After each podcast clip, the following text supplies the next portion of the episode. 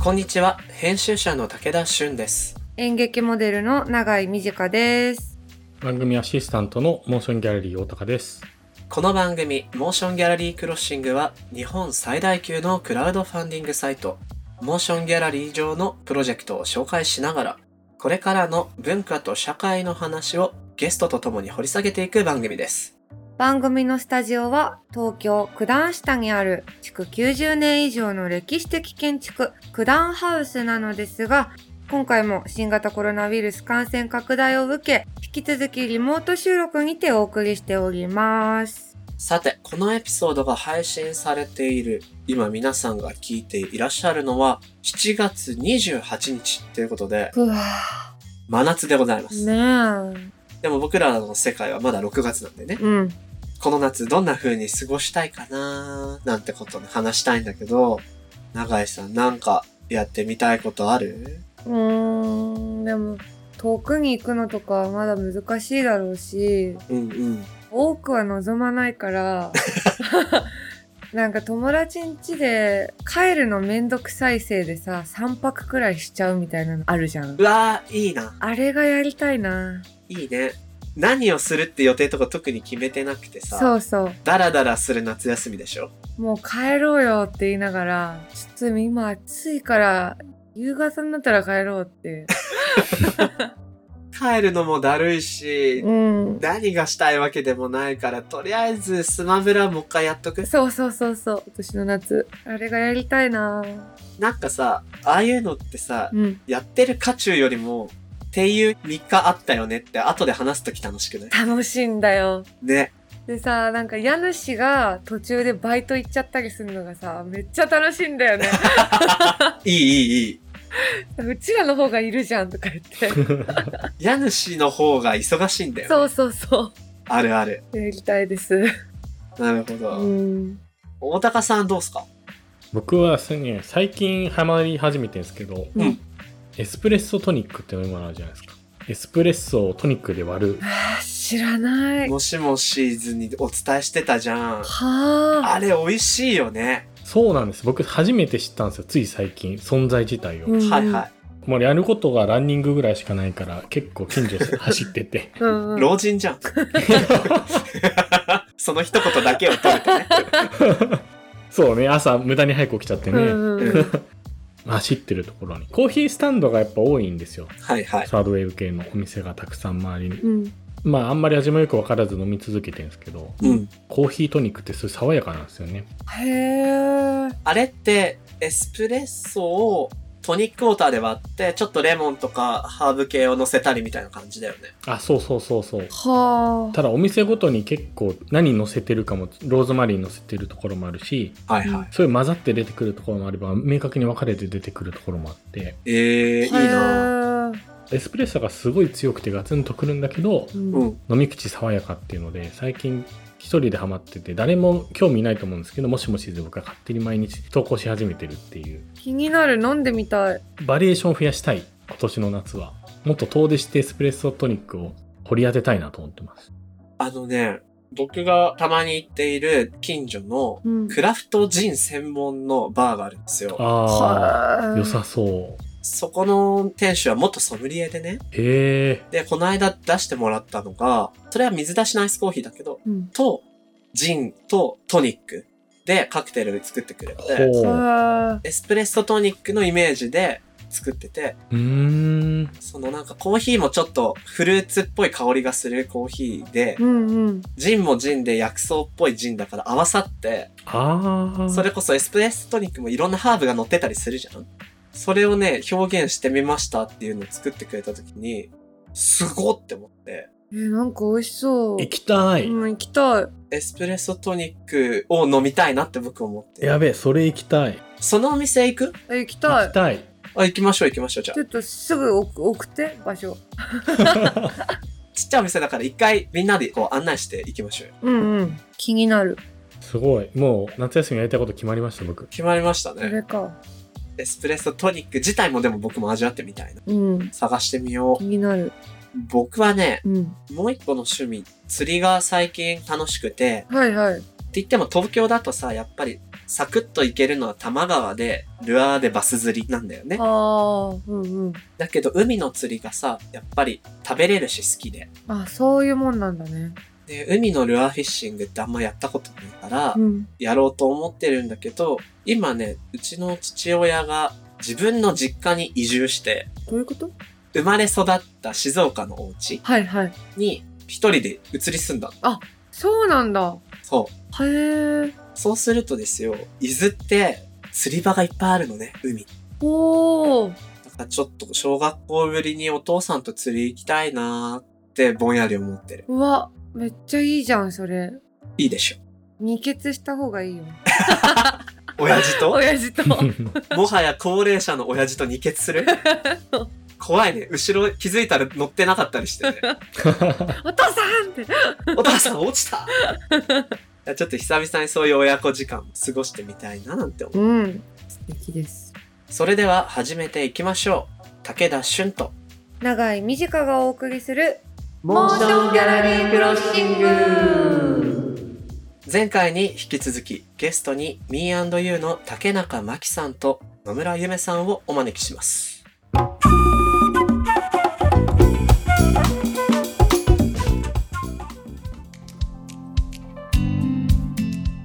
いやーいいねでもこうやっておすすめのコンテンツをベースに今創作と日常の話、うんうん。そして日記を記していくことの効能みたいな。結構深いお話まで繋がっていって、やっぱり大事に思ってるものから話を始めるって重要なことだなぁなんて思いながらお話聞いてたんですけど、うん。話をね、また特集テーマに戻しますが、その日常の暮らしと創作みたいなテーマに、うん。シーズ、そして Me&You っていう形で活動を続けているお二人に聞いてみたいこととしてはですよ、うん。女性としてこの社会に今生きていくこととかのうん。喜びもあれば苦しみもあって、その苦しみみたいなものが比較的以前よりは話題にしやすいムードのようなものがこの数年高まってきているのは女性である皆さんは強く感じてると思うんですね。うん。うん。そういった中で女性同士が連帯をして何かアクションを取ったりとか、あるいはちょっと具体例を今ポンポンポンと浮かんでこないんだけど、まあそういったムーブメントがすごく起こっていると思うんだけれども、うん。うん。そういった状況について二人はどんな風に感じているのかなとか、うん。自分たちはどんなことをしていきたいなっていうのがね、あったり聞いてみたいなと思うんですけど、ここはぜひ永井さんも自分も一人の女性視点でほ一緒に意見してもらえるといいかな。僕はそれを聞いてみたいなって思ってるんですけど、う。うん。どうかなじゃあゆめちゃんありますかはい、そうですね。シーズを立ち上げたっていうところからの話になってしまったんですけど、でもそれが2017年の秋で、うんん。で、まきちゃんと話し始めたの2016年の頃。で、その時は本当にウェブメディアもいろいろあったけれども、なんとなく女性向けってやっぱりこうピンク色はうんものが多いみたいなことがまだあったり、モテる方法はみたいなこととか、本当に女性の属性とか、うんもう性別に限らないなと思うんですけど、を割と決めつけた、それがマジョリティだというふうにうん。うん。思って、効率的だなのか、マジョリティだからなのかっていうことで、女性像みたいなものが決められた中で、こう生き方も決められているようなことの息苦しさを感じていたっていうのがあって、う。うんん。シーズンを始めますって言った時にも、まだ何も情報が出てない時にも、もう色とかだけでも、シーズンその時、ちょっとターコイズブルーみたいな最初色だったんですけど、うんうんうんう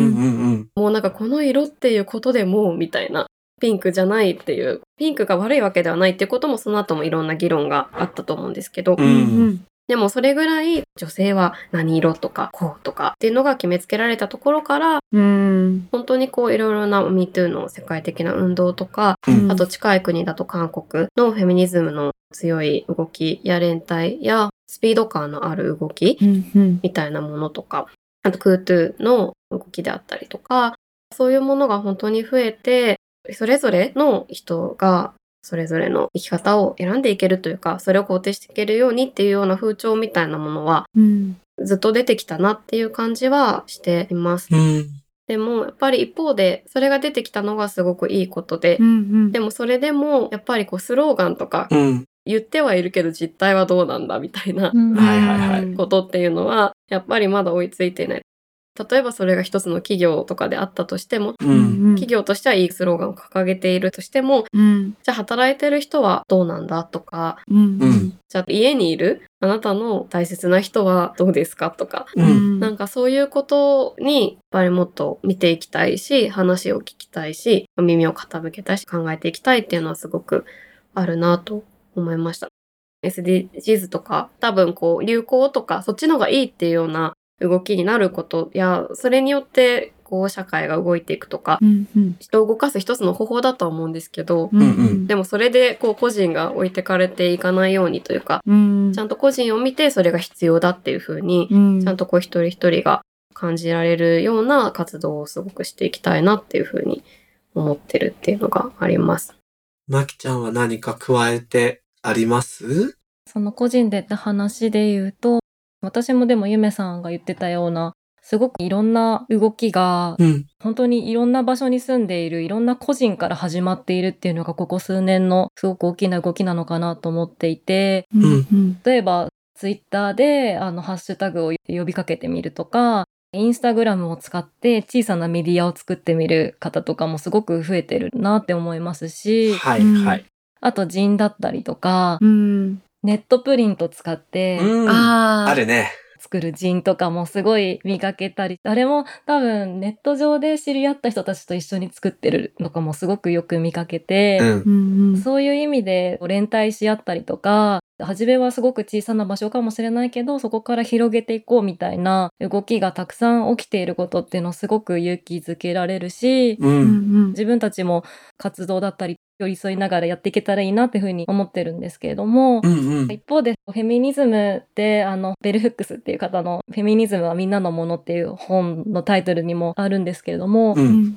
うん。あらゆる差別や階級だったり不自由なくすことを目指す運動のはずだけどツイッターとかでたまに自分とはちょっと考え方が違いそうだなって方の言葉とかも探しに行くんですけれども、うんううんうんん。そうしてるとなんかフェミニストは多分女性が優位というか強いものとしてうんうん生きていきたい人たちだみたいな感じに捉えてる方もいらっしゃってるような気がして、う。うんんそういうふうな考え方になっていくことでどんどんいろんなところで分断というかうんもちろんフェミニストの中にもあのもしかしたら全然違う考えを持ってる人もいたりとかそうね。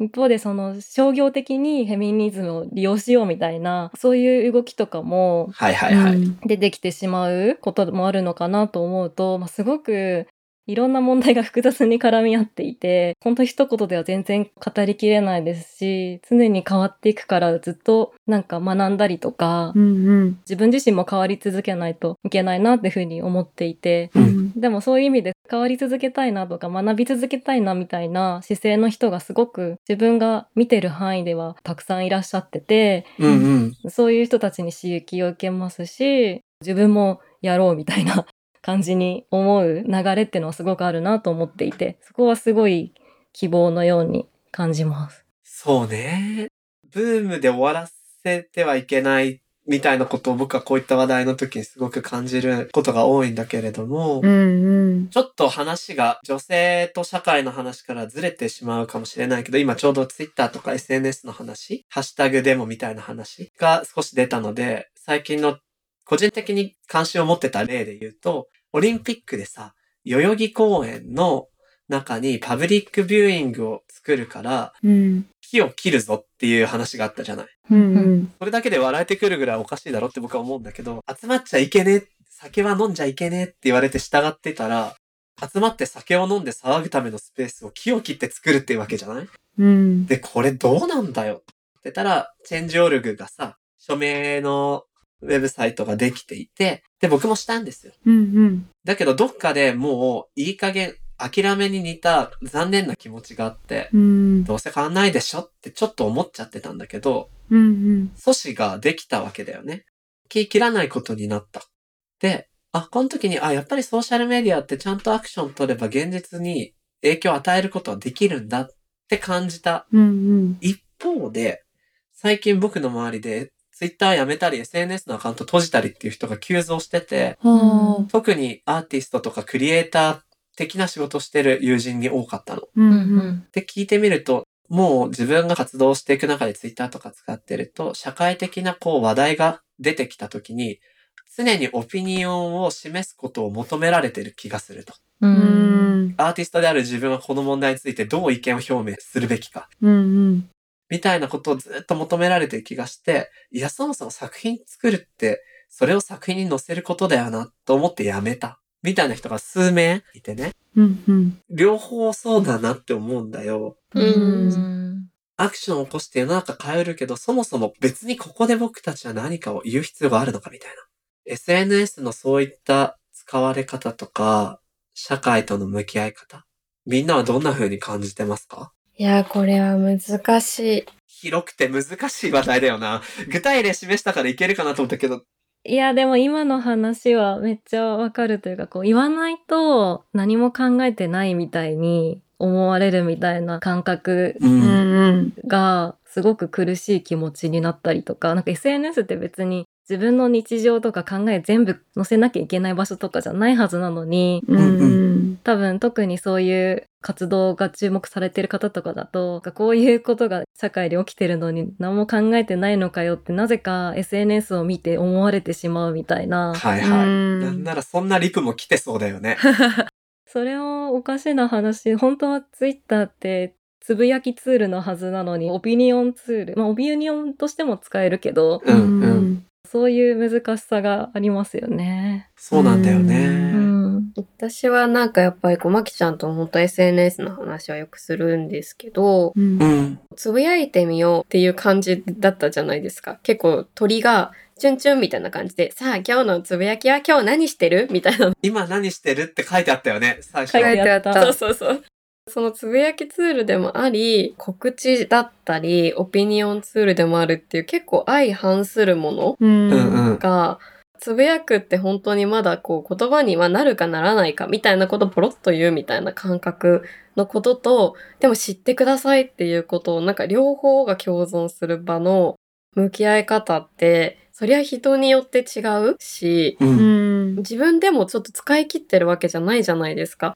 うんつぶやいてちょっとしたことがなんかものすごい広まってしまったみたいな 感じになったりとか、あるね。つぶやきで使うこともあれば、なんとなく心のどこかでこれは広まってほしいって、やっぱちょっと思ってしまうような使い方をするっていうこともあるし、自分の中でも整理できないことならば、やっぱりこういろんな人が使う中で混乱が生まれるっていうのはあるよなって思ってううんんすごい難しいっていうか、自分にとっても人にとってもいろんな使い方がもう無数に交差してるみたいな。うんだから誰かにとってのつぶやきだったものがもう誰かにとってのオピニオンに見えるみたいなそうだよね。そうそうそうそうそ難しさってどうしたらいいのかなって思います。う。長井さん、どう思うこういったもろもろについて。うん何回も SNS はうん。正直私もうまともなことはつぶやきたくないのね。もうなんか何言ってるかわかんないことしかつぶやきたくないんだけど。はいはいはめい。っちゃいいですね。そうしないと、ゆめちゃんが言ったみたいに、意味が通じ合うと、変な流通の仕方と運ばれ方をしかねないっていうのもあるよね。そうそう。でもなんか告知はしなきゃいけないとかそうよね。っていうのがなんかちょっとそろそろだるいかもみたいな。うんうん。瀬戸際まで来てるのは感じるかもな。自分の中で。うんなんかいい使い方をさ、発明したいよね。うん。告知もしたいっちゃしたいじゃん。その、自分が頑張った仕事の成果だし。うんねだけど、自分がポストしてないと、ただの告知ボットみたいになってるのも嫌だから、余計両方やれなくなるみたいになりがちで。そうそう。うん。 そうですね。私もなんか、あ、やばい、告知ばっか、あ、これなんかちょっといいこと言おうとしてるみたいな、できるだけ意味のないこと書かなきゃみたいな、なんかすごい意味のないことを模索するみたいな、はいはい。うん何やってんだろうみたいな。無意味に向かう意志みたいな ね。うん。意思あるじゃんみたいな。もうなんか一生懸命書いた告知のツイートよりも、うん。なんか自分へのそのリマインドで銀行に行けってつぶやいたツイートの方がいいねが多くて、え、マジ何なの世界みたいな。確かに、それ世界を疑いかねない。でもさ、こういうことだと思うよ。そういう、何でもない永井さんの一言に、結構グッときたファンがいるということよ。うん。銀行に行かなきゃなってその人も思ったのかもしれないですね。結構みんな銀行ってね、うん、行く用事あるから。あ、行かなきゃみたいな。あ、その使い方いいかもしれないですね。みんなのために言っとく。振り込みしたとか。うんうん家賃払ったみたいな。そうそう。いいですね。いいでそすれね。いいかも。ある美大の先生は定期的にコマンド S、保存のショートカットキーのツイートだけしてて、へえ。自分のためにも言ってるんだけど、学生が作業中に熱中しすぎて、なんかでデータが飛んだみたいなことが絶えないから、あそっかそっか。ポストしてるっていうのを聞いて、優しい。ちょっと似てるね。うんうん。いやーでもね、やっぱりこの社会と向き合っていく時のツールとして SNS が今一番お手軽かつ便利な状態で、僕らは一体こいつらとどういう風に付き合っていけばいいのかっていうのはね、多分引き続き考え続けていかないことなんだなと思うんですけど、もう一個今日の特集テーマで、すべての創作は生活から始まる。今 SNS の話になりましたが、もう一つ考えたいのが、何かを作る時にはお金がいるわけですよ。うん。ここの問題もいろいろ難しいところがあって、ここに来て大高さんの出番なんですけど、満を持して、うん。満は持したのか分かんないです けど。はい ここで毎回ね、大高さんが、まあ一つ、モーションギャラリーで解決したい社会課題みたいなものをテーマにした質問を毎回ゲストにぶつけてるんですけど、うん。ここね、大高さんから聞いてみてください。いろいろあるんですけど、シーズさんの時と我々って結構つながりが薄くあってですね。うんうん。ちょっとお話ししたんですけど、あの、スイートビタンキャンディーって映画をうちで作ってた時に、写真家は飯田絵里香さんにお願いしていて、うんうん。小川あんちゃんにも出演いただいてっていう、要はガールフレンド。う。うんん。ガールフレンドだからお願いしたわけじゃないですけど、すごい魅力的だなと思った人たちがみんなガールフレンドだったりして、はいはい。ものすごく、キュレーションって言っていいのかちょっとよくわからないんですけど、うん。すごい目利きというか、すごい気になることされてるな、みたいな当時からすごい思っていて、いろいろお話も伺いたいなと思ってはいたんですけど、まあその中でちょっと我々としても、結構モーションゲイのメンバーって実は女性が多かったりして、うん。うん。今そのシスターフットだったりフェミニズム的なものを我々としてクラウドファンディングのプラットフォームとしてもいろいろ取り組まなきゃねみたいなところで今日皆さんから勉強したいみたいな話もすごく多くてみんな楽しみに聞いてる感じなんですけどうん。そんな中でもう一つその今いろいろお話伺ってたフェミニズムだったりシスターフットだったりとかこれまでの話も含めてなんですけど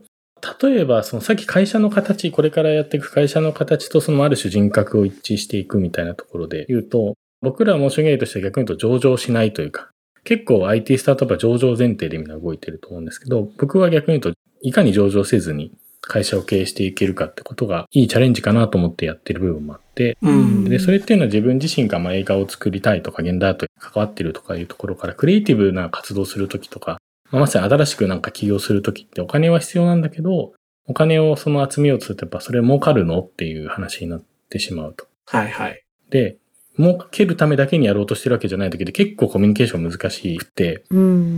う。ん。で、もっとビジネス学んだ方がいいよってなぜか言われるみ たいな。そういうことではそもそもないんだよな、みたいな。めちゃくちゃなマウントだな。うん。あるじゃないですか。で、クラウドファンディングやろうと思ったら結構そこを解消しないともう結構厳しいなというか、なんか別にビジネススキルがないからお金集められないんじゃなくて、やりたいと本心で思ってることを意外にお金出してる人が今の日本っていないよねっていうところで、うん。まあ、投資マインドじゃなくて、応援マインドでお金を集める、新しい何か。儲かるかどうかよりはもうちょっと社会にどういい影響を与えようとしてるかってところでお金が集まったりえーするといいなと思ってこういうのを始めていて、まあそんな流れでちょっといろんな人にお伺いしてる質問でもあるんですけど、うんこれから新しい活動されていく中で、お金とやりたいことみたいなところのどうしてもジレンマみたいなのが発生するところもあるのかなと思ってどういうふうにそれを、これまでもかもしれないですけど、解決できるのかなとか、そういう手がかりみたいな感じだったら、ぜひ聞きたいなと、ヒントを教えていただきたいなとちょっと思ってたりします。付け加えてちょっと僕も言っちゃうと、例えばお金を持ってこないと活動は続けられないわけで。うん。シーズが僕はすごくいいなと思ったのは PV を表示しなかったり、ランキングを見せないようにしたりっていうところに対して、ちゃんとコミュニティを作って会員としてコミットしてくれる人からお金をウェブメディアだけど取っていく。で、一緒に物を作っていく。場を作っていく。っていうのがすごくいいなと思ったんです。そこにね、なんかお金とクリエイティビティが両立してるのかなっっていう希望を見たんだけど、まあもちろんいろいろ大変なことあったと思いますが、二人はどんな風にこの二つ、お金とクリエイティビティをバランス取っていけるといいかなって思ってるかしら。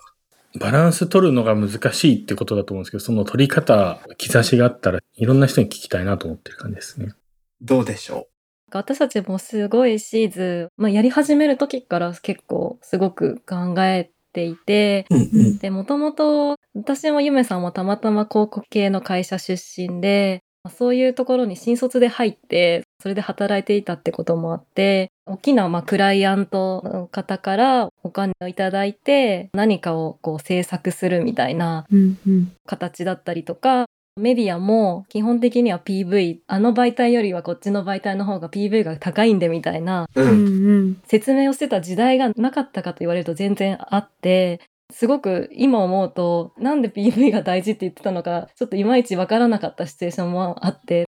例えばすごくたくさんのできるだけあまねく人たちに見てもらいたいとかだったら、なんか PV だったり、どれだけの人が見てくれるかとかはすごく意識する必要があるかなと思うんですけれども、うん。例えばこれはこういうタイプのこういう人に、まあ、すごく深く届けたいとか数じゃなくてもっとそのものに対する親しみを感じてだったら、まあ、絶対 PV ではない、うん。他の形でその媒体を選ぶことになるはずなのにみたいなことを結構いろいろと考えたりとか、まあ、あとは関わってくださる方々例えば文章を書く方とかまあ物を作る方とか、まあ、写真を撮る方とか他にもいろんな方々がいらっしゃると思うんですけれども、うん。結構そういう今皆さんがどういう感じかわからないんですけども、まあ、結構広告の会社とかにいた時に外注さんに今考えると業者とか下請けとか上下みたいな関係でうん。依頼をしたりしていることとかにもともとそういうのがこう普通にこうあった場所にいたからなんか慣れちゃってたんですけど冷静になるとなんか全然おかしいしうん。むしろ一緒に自分たちの役割の話で上下とかではなくってそうだよね。なんなら自分たちは何もできてなくってその方がいないと何も始まらないみたいな場合だってあるのに、うんうん。そういう方々に例えばお金をちゃんと渡していく必要があるってなるとお金を全然自分たちの場所で儲けがないとその方々にも渡していけないからう。うんん自分たちが生活できる範囲と一緒に作ってくださる方々にお渡しするお金をしっかりと稼いでいかなくてはいけない。でその時の稼ぎ方としてあまり自分たちの信念に沿わないようなお金の稼ぎ方をやり続けていくと本当に心が死んでいくし、うん。ちょっとそういう姿勢も出ていってしまうなみたいなところをうん。うん。ずっともやもやと考えていて、うん。そういう意味で、シーズやってる時とか本当に、あの、まあ、診断の会社の中でやってたので、うん。一事業だったので全体はいろいろ見えてない部分もあったりとかしてて、すごく会社にお世話になってた部分たくさんあったんですけれども、うん。一方で、その独立して今会社を作るってことで、まあ、今、あの、私とゆめさん二人なので、うん。うんう。うんん。その目標数字とかは、まあ、基本的にはまあ自分たちが生活してつ一緒に作ってくださる人にちゃんとしたお金をお渡しできるので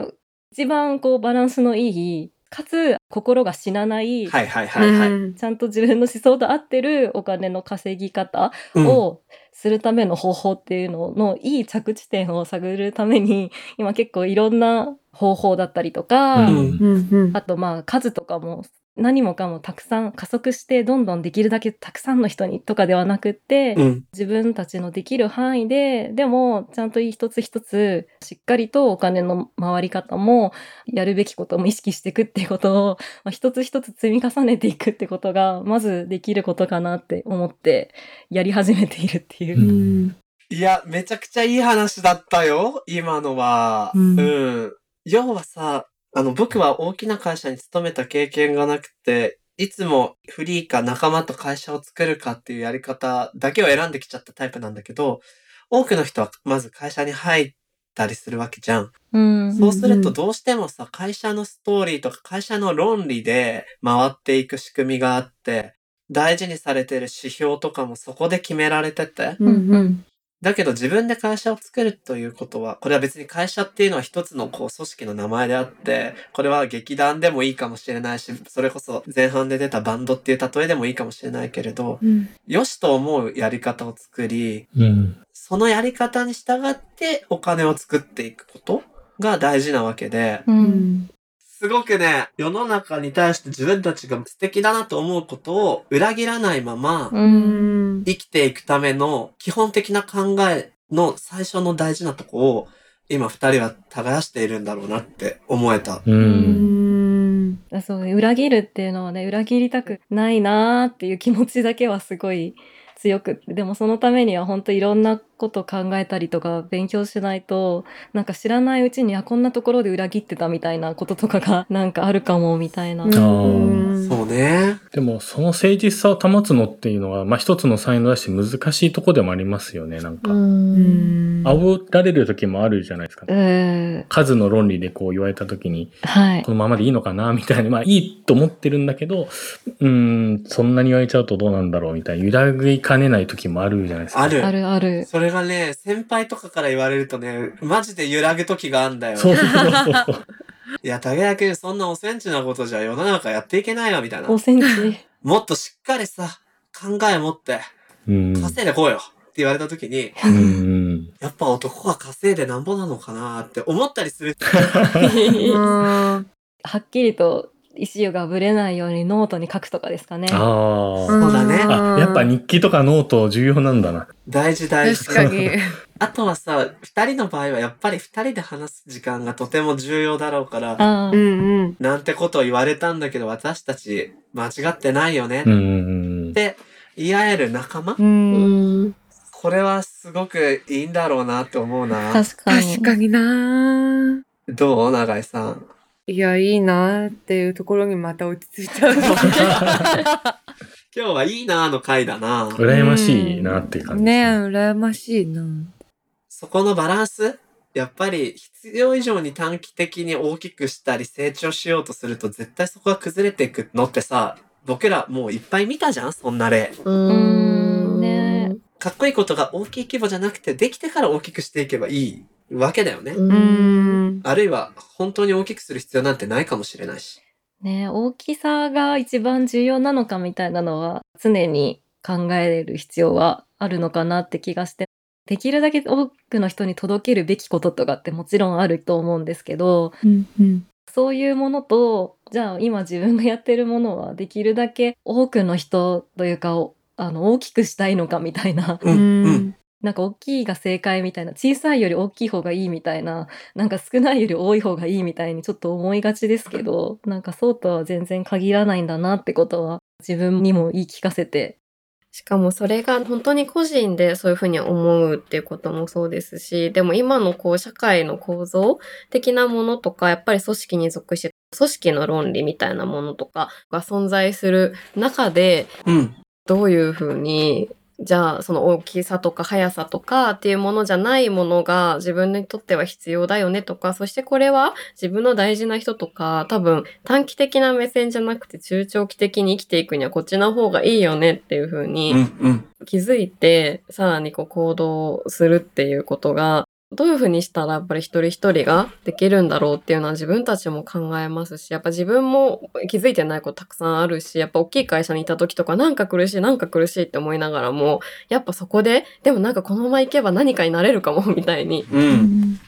思っても全てが漠然としているのに苦しいみたいな。でも、さっきのこう、おたかさんがおっしゃってた誠実さとか、みたいな話にもつながるかもしれないんですけど、やっぱ違和感みたいなものはすごい大事にしてるっていうのが二人ともあるなと思って。うんうん。やっぱりなんか、すごい構造的にも資本主義とか加速しててとかっていう中で、なかなか自分はお金なくてもいいとかまで言い切れたりはやっぱりしない。自分自身もしないし、ある程度の量が必要だなとか思ったりするんですけど、うん。でもなんか早すぎるのはちょっと違和感あるなとか、なんか人と比べるのも幸せじゃないなっていうすごいその個人的な違和感を最初大事にして、まずできる形で、うん。うん。それを自分で始めるもいいし、それこそ多分クラウドファンディングとかみたいに、ああ、いいなって思ってる人たちに応援したり、まあ、ベッドするっていうか、かけたりするっていうこともあると思う。手を取ったりとかっていうのもあると思いますし、うん。違和感を覚えてさらにちょっとできることから行動するみたいなことをうん。繰り返していくのがお金に関しても大事なのかなってすごい思ったりします。なるほどね。違和感っていうのはさ、やりたくないことの種でもありながら、やっていきたいことの種でもあったりするわけで、うん。違和感を一つのセンサーとして自分たちの指針を考えるっていう考え方、すごくいいなって思いました。うん。さてさて、実は時間ももうほぼおしまいっていうところで、おう。ミアンドユーのお二人、今会社を作って2ヶ月、このエピソードの中でも作りたいと思っている場の話なんていうのちらほら出てきました。うん。これが公開されるのは7月中なんですけれども、はい何かお知らせとか最後に、こういうところを自分たち注目してね、みたいなメッセージあったりしますか7月中はまだ場はちょっとできてなくて、サイトだけ公開するような感じなんですけれども、うんうん。サイトっていうのも会社のサイトを公開しようとしてて、まあ、そこで自分たちが大切にしていきたいなと思っている考え方とか、うん、やっていきたい仕事だったりとかを発表したいなというふうに思っているんですけど、うん。もう一個、ポッドキャットをちょっとおう。始めるっていう話うがわー、あへえ。りますあ。ります。いつぐらいこれよかったら、ゆめさん話してください。はい、告知が7月1日に告知で、第1回の配信は7月9日になるんですけど、おううん私たちのスリープオーバーっていうタイトルで、へいいえ。ね。お泊まりだ。そうなんです。JWAVE さんがあのやられてるスピナーで、性にまつわることって言っても広いんですけど、うんうん。自分の体とかセクシュアリティとかセックスとか、なんかそういったことについて、まずは話し始めてみるといううんうん。ポッドキャストを始める予定で、で、私たちが2人で、まあ MC というか、モデレーターとして入りながらも、うん。ゲストをお迎えしたりとか、あの、一緒におしゃべりしたりとか、ちょっと学んだりという、あの、少しこう専門家というか、有識者というか、の方を学んだりって、こう喋ることと学ぶことっていうのを両立していくようなことを始めていきたいなと思っています。素晴らしい。ああ、楽しみ。よかったらゲストにうちの長井を出張させてくださ い。ぜひいつでも呼んでくだ さい。 ぜひぜ来てほしい。走っていきます。では最後に素敵なお知らせありがとうございました。ありがとうございます。まだまだね、聞いてみたいこととか永遠におしゃべりできてしまいそうなんですけれども、今回の特集はここまで。7月は特集、すべての創作は生活から始まると題してお送りしてきました。竹中真紀さん、野村ゆめさん、どうもありがとうございました。ありがとうございました。あ。ありがとうございました。ありがとうございます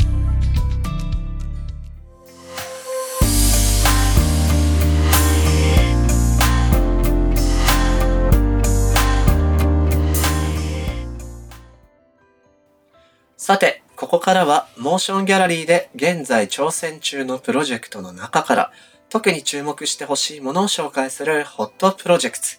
大高さん、今日はどんなプロジェクトが来てますかはい。突然ですが、今回、広島にこだわった映画のプロジェクトということで、えーお二人出身地や方言がなんかアイデンティティに強くかかっていると感じることってありますかうーんうーん僕は、名古屋弁普段出ないんですけど、うんううん。ん。ふとした時に出ちゃう。へえ。うーん時に、 やっぱ結局名古屋だがねって思うんだよね。 俺なんか初めて聞いたかも、なんかやべえ話してるところ。確かに初めて聞いた。いいなぁそう、なんかね、ブランキーの浅井健一さんうんうん。ベンジがもうコテコテの名古屋弁なんで知らない人は彼のインタビュー動画を見るとあこれが名古屋弁ねってわかると思うんですけどそっかそっか。やっぱそういうフレーズが口をついて出る時うんうん。なんとかしようレッツの意味でなんとかしようっていう時になんとかしようまいってぴょっと言っちゃう時とかにおうまだ刻まれているって思ううんうん。いいなぁ私東京だからさ、そうよね別に方言もないし、でもなんか、あれかも。なんか、あ、みんなよく来たじゃんみたいな気持ち。我が町に ああ。そう、めっちゃ子供の頃あった、なんか。あすごいなんか、派手な感じでなんか歩いてるけど、うんえ、よく来たね、東京まで、みたいな。いやすいません。お邪魔してます。すいません。でしたね。これはなんで方言について聞いたんですか、おたかさ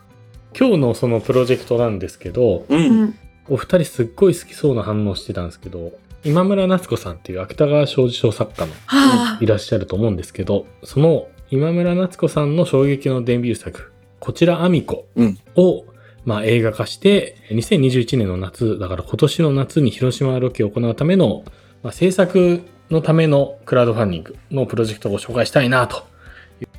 とそんな触りで始まったんですけど、うわあ。これ、長屋さんめちゃ好きなんでしょめちゃくちゃ好きだからマジ大声出そう。マジ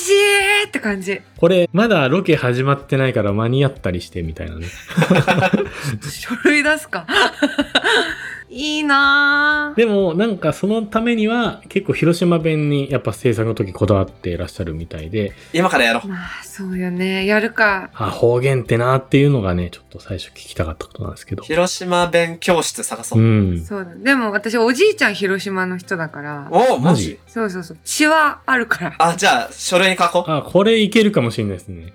で、この作品の原作、こちら、アミコは2011年に発売された小説ですと。うん。で、数々の文化学賞を受賞して、まあ、現在発行部数10万部を突破ということで、読まれている方も多いかなと思うんですけど、はい。えーちょっと風変わりな女の子、アミコと、その家族や周囲の人々との日常を描く物語で、まあ最近だとあの、映画花束みたいな恋をしたっていう映画あったと思うんですけど、うんまあその花束みたいな恋をしたって結構いろんなサブカルとかカルチャーが、まあ演劇だったり音楽だったりゲームだったりって、すごい出てくるえー映画だったと思うんですけど、ううんん。まあ、その中で主人公たちが、えーこちらアミカを読んでるということでも、まあ、話題になった本でもありますと。ほんとつい最近の話ですね。で、うん。えー本作の監督と脚本を務めるのが、あー今回監督デビュー作となる森祐介さんになります。で、アミコの父役には井浦新さん、う。うんん。えー母親役には小野真知子さんのお二人が出演が決定していると。へー。豪華だそうね。か。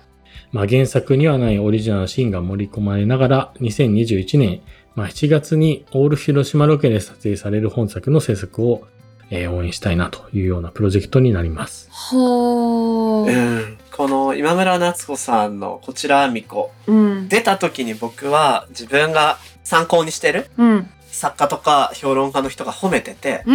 ん。それでまあ読んでみたっていうことなんだけれども、はいはい。結構変わった小説ではあるじゃないある種。変わってる。うん。長井さんがどんな風に出会ってなんでそんな好きになったのかちょっと気になるの。私ね、これ、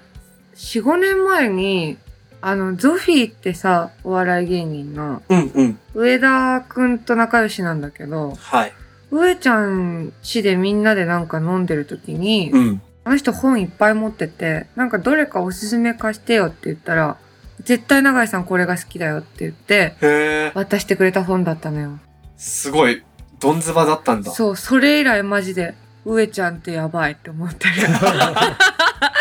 確かに、上ちゃんすごいね。うん、すごいなって思った。どういう部分に惹かれたのえ、なんかね、なんだろうな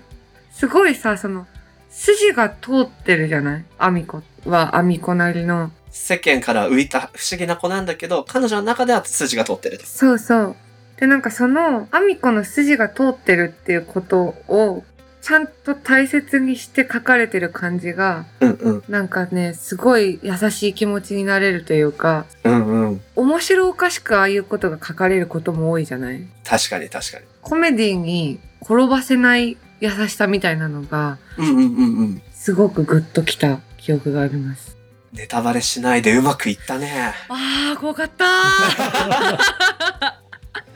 そんな永井さんも激推しの原作が実写化されるということで、はい非常に気になりますが、メッセージもいただいてるんですよね。はい。この作品のプロデューサー、飯塚かおげさんから、リスナーの皆さんに向けてメッセージが届いてますので紹介します。はい。今回、こちらアミコを映画化するにあたり、一番大切にしているのは、広島にこだわるということでした。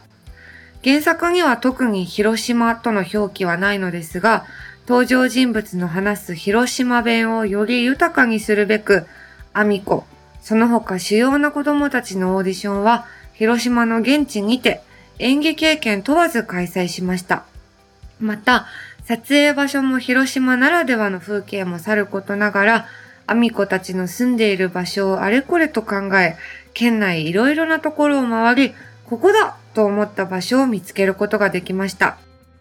小説の中でしか味わえなかったあの家族の物語が、より一層面白く、愛おしさも感じてもらえるような映画となるよう、これからの撮影を頑張っていきたいと思っております。とのことです。なるほど。うん。やっぱり原作があるものを実写化するっていう以上ね、ロケハンとかが非常に重要になってくるんだろうなっていうのがね、ねえ。今のメッセージからも伝わってきました。はい。永井さんまだ間に合うかな 書類を出してもいいかもね。なんかな、勝手になんか、初日、札入り祝いとか送 るか。応援してますって。大ファンより。そう。 なんで知ってるのつって。終盤に呼ばれるかもよ。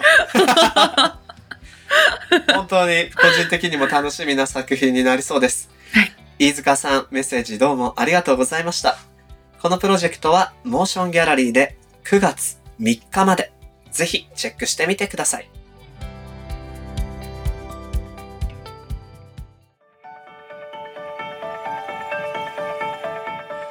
モーションギャラリークロッシングエンディングのお時間となりました。はい。さて、この特集も最後の回が終わりました。はい。永井さん、ゲストパートどうでしたうーん、なんか、私も別にこう、どんどん大きくしようとか、なんか、バズろうみたいなうん。タイプの人間ではないから、そうね。今日の二人だったり、まあ、武田さんだったりと割と近いマインドなんじゃないかなとは思うんだけど、うんうん。でもなんかその上で、こういうことやりたいってなって、でもお金がないってなると、やっぱ、クソみたいな、なんかお金さえあればみたいな風に、私はすぐ気持ちがなっちゃうんだけど、なんか二人の話を聞いてると、うん。なんか、あ、今ないんだったら、今じゃないってことなんだみたいな考え方もできるんだよなって思えたっていうか、うん、なるほど、なるほど。あるものでできることが多分今の自分に一番適してて、うんうん。ないのにやろうとするのはなんか3年後くらいにやるから待ってろよってうん。落ち着くことができるようになった気がします。確かに。なんか二人の中で自分たちのなすべきことをさ、ちゃんと設定してるから、うん。なんかそういう判断がきっとできるんだろうなっていう気もね、あの、今聞いてて思った。そうそ大高さんは、お金とクリエイティブのパートもあった回でしたけど、どうでしたそうですね。でも数ってやっぱ分かりやすいので、うん規模を取りに行くっていう方が楽だよなというところで、誠実に思いを続けるっていうのは素晴らしいけど、難しいところだよなと思って聞いてはいたんですけど、う。まうん。あ、その中やっぱ手帳に戻っちゃったというか、いはい。自分でやっぱフィジカルにつける、とどめておくってものすごくメンタルヘルスの上でも重要なんだなと、僕全然そういうのやらないんで、う。うんんこれからやってみようかなってちょっと思いました。確かに、大高さんさ、いっぱい思いを口に出す機会多いけど、うん書いてみたらいいかもね。自分のためにも。そうですね。書いてみるといいかもしれないですね。まあ確かに受験勉強とかみんな書きますもんね。なんか合格とか。うん。うんうん。カクカク。ああいうことかもしれないけど。確かに。ちょっと、もしもし文化センターオフィシャルグッズ第一弾手帳の説あるな、こ手れ。。帳の説ありますね。うん。で、一年みんなで手帳見せ合い会とかって面白いですよね 超いいじゃん恥ずかしい恥ずかしいけど、名前隠して。 でね、大高さんがね、その時にね、すごい青い顔するんですよ。なぜなら途中で止まって書いてないからっていう絵まで見えた、今。どなでも。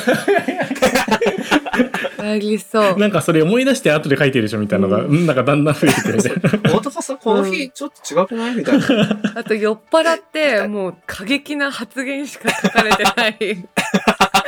ページ。まあ、あの、はい、すいません。気をつけ ます。あいつのことは来世まで許さないって殴り文字で書いてあるみた いやばな。い、やばい、やば怖い。えよ。 3人ともありそうだから怖いよね。あるあるあるあるそういうページが。ああ、なんか具合悪かったんだな、この時ってね、 そうそう思われちゃうみたいな。バイオリズムみたいなの分かるかもしれないです。ね。そうそう。まあちょっとこういうことも考えていきましょう。はい。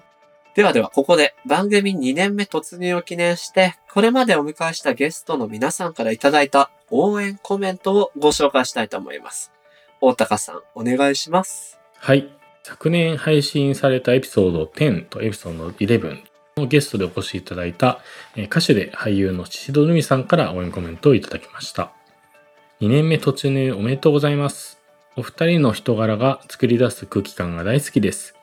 ずっと続けてくださいね。自宅からリモートだったので、武田さんとみじかちゃんに早く会いたくて仕方ありません。今度はスタジオにお伺いしたいです。お高さんにも会いたいなぁ、といただきました。ああ、確かに会いたいですね。はやばば。やっぱ好き。